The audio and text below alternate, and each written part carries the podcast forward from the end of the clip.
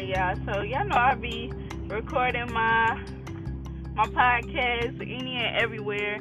Today I'm coming to you live from the car, from the Explorer. Yes. Um. So you might hear me get a little little road rage here and there, but nothing major. I'm on my way to Walmart, and I am coming to you with a topic today that I'm not even gonna lie, it's a little bit of a trigger warning, like P S A, because this is something that the term really struck me and it hit me in the heart and it tugged on my heartstrings and it sizzled in my spirit. And y'all know how I feel about stuff that sizzles in my spirit. I gotta come to y'all and I gotta tell y'all about it. So, um, the phrase that I'm coming to terms with and I'm hearing about, and ironically enough, it's, it's not even in regards to anything relevant. It's in regards, well, I don't want to say not relevant, but it's in regards to politics and Trump and stuff I don't want to talk about. So, like I said, not relevant. Um, but the term is trauma bonding. And so, whew, y'all, where do I start? I just been seeing so much stuff about attracting narcissistic people and trauma bonding based off of the experience that you had with that person. And a lot of times I question myself when it comes to relationships and breakups. And I'm like, why am I feeling so bad? Like, I don't feel like my reaction to separation with people is healthy. Like, I just feel so drained afterwards. It takes me so long to get back to who I feel like I am. And it takes a lot of alone time and, like, just recluding into my own space.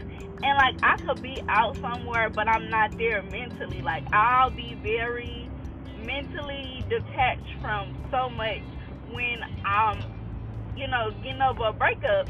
And it's like, why? But what I'm coming to terms with is that I do this trauma bonding so naturally, it's crazy.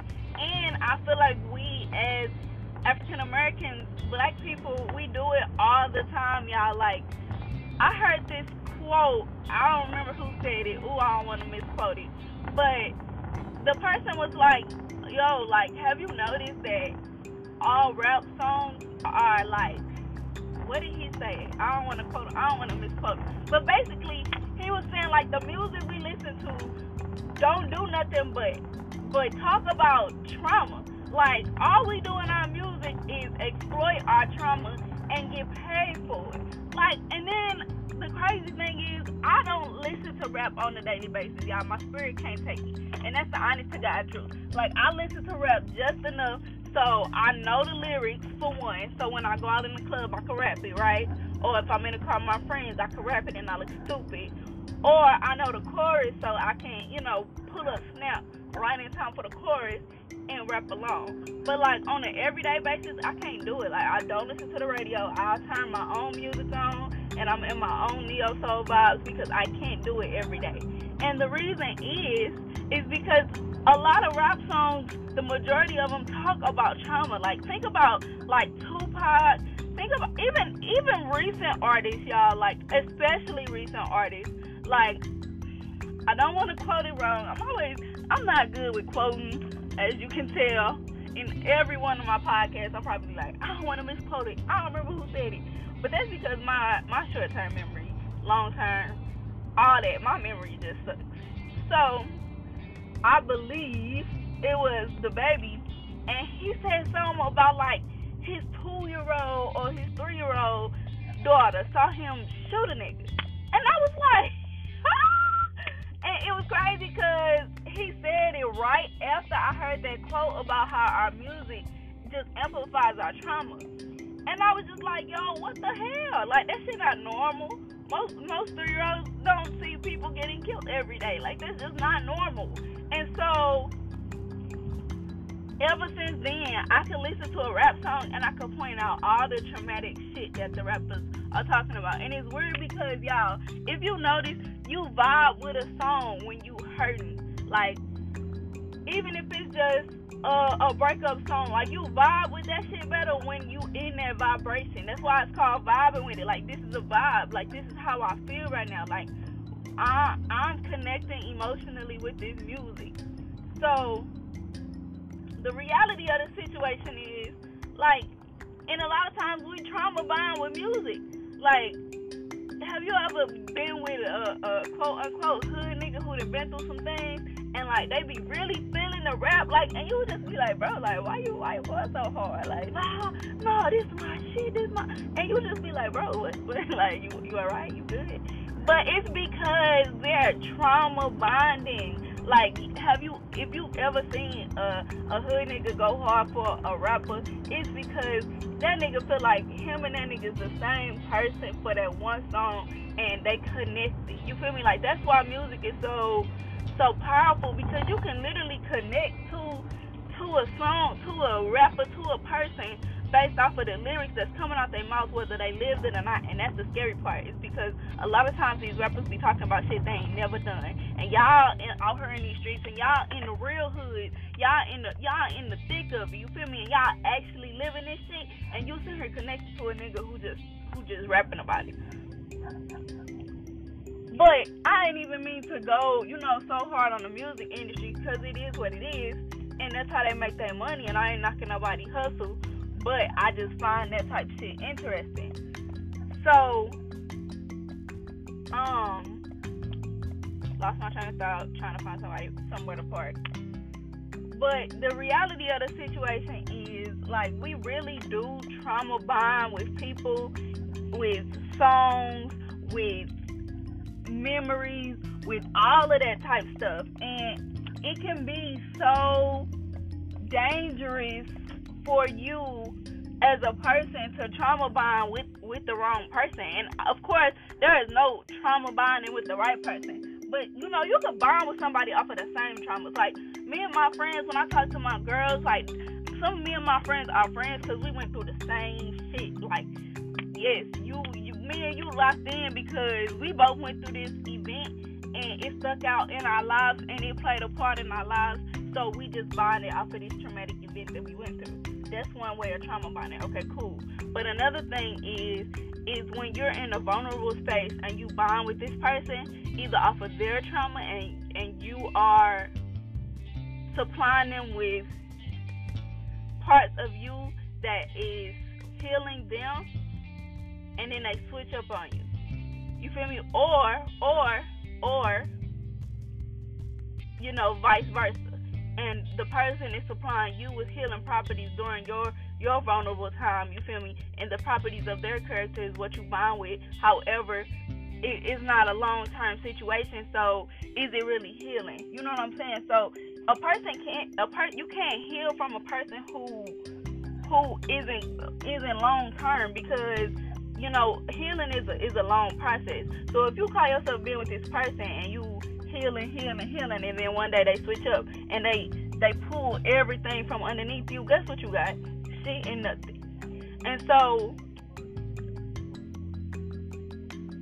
and I don't even mean that as, like, financially, but trauma bonding can be financial. It could be physical, it could be mental, it could be emotional. Because in so many cases, like, I think I find myself, so I lack emotional stability. And so when I find somebody and I'm like, okay, this is what I need for you, this is what I need from you, and they're delivering that, and then they take it, it's like, now I'm back fucked emotionally. But that's because I'm spending time bonding with this person over their emotional stability and my lack thereof.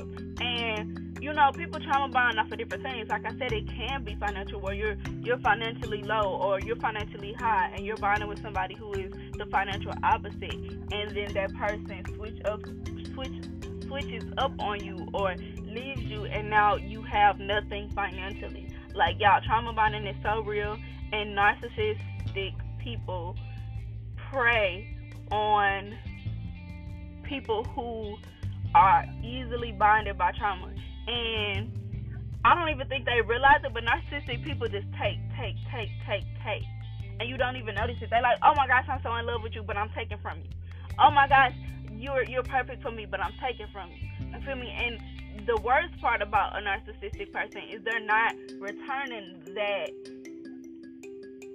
that what they're taking. They're not returning anything. There, there's nothing being given from that person to replace what you're giving to them. And so um, when I think about narcissistic people, I think of my, you know, yourself as a battery, and this person is draining your battery, and at no point are they replenishing that battery, but you feel like, okay, at some point they're going to get it together and they're going to fill my battery back up.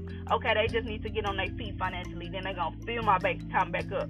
Oh, they, they just need to um, get their life together, and then they're going to fill my emotions back up. They're going to love me back. Like, but the reality of the situation is that narcissistic person is taking full advantage of you, and they never intend on replenishing what they're taking. And before you get a chance to require that out of them, they're going to leave. Or the moment you try to require that out of them, the moment you try to transition them into a place where, hey, I've given you everything in my battery, now it's time for my battery to start getting some charge, baby, they're taking off with your damn charger. And like, it's so crazy, because if you are the type of person that is bonded with that person tra- traumatically, like, it doesn't matter. They can do the worst of worst to you. Drain your bank account, negative bank account, negative emotions, negative self, self, self-esteem. Like, all of these different things can come from this narcissistic person, and then they're gone, and you still don't care. Whew! This is the traumatic part about it, is because, like, you can regroup, you can come back from it, but a, a lot of us, when we are trauma bonded with somebody, none of that shit matters.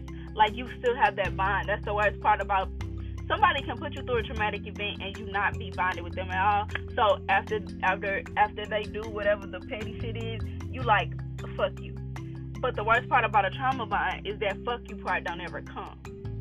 The worst part about a trauma bond is you're still bonded with that person.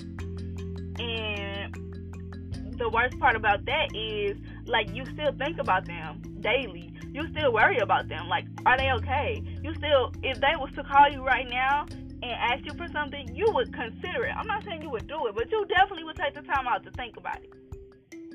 And that right there, y'all, is the definition of toxic. Y'all use that toxic word loosely, but the reality of the situation is, if you are that vulnerable, if you are that bonded to somebody where nothing, that that is why people stay in domestic relation, domestic abusive relationships. That is why people stay in sexually abusive, abusive relationships. That is why so much trauma is repeated on people, and it goes both ways. Because men always say, well, you know, I'm, I'm a man. I don't, I don't got no trauma. Ain't no bitch bring me no trauma. Blah, blah, blah, blah, blah. But the reality of the situation is they they will break their back if you call them too. And I know a couple of people who I know for sure who have been trauma bonded by me and would definitely, you know, go out their way for me if it came to it. And they shouldn't, because I put them through some damn trauma. You know what I'm saying? So I done pulled up to Walmart. I'm sitting in my car, and these people next to me about to hit my car with this um, cart. So I'm about to get up for her and hop out this car, because I don't think they see me, and I'm about to get mad. But I need to give y'all a solution to trauma bonding. Heal. Like, take time out, like, and really break yourself from those those toxic those toxic, repetitive situations or behaviors that you put yourself in. And I'm, yes, I'm putting the blame on you, because you take the time out to check on that person. You take the time out to text that person back. You take the time out to answer the phone when they call. Stop doing that shit. You cannot break the cycle unless you break the cycle. And yes, it's okay if you fuck up and you like, damn, I answered the phone, but I ain't mean to. But I'm not going to give them this twenty dollars, though.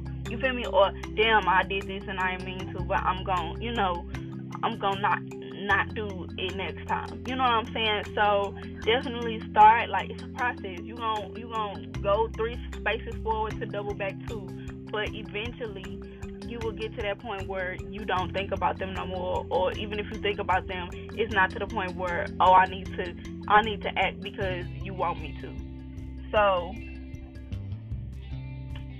that's that's what it is. I'll talk to y'all on the flip side. Stay safe out here.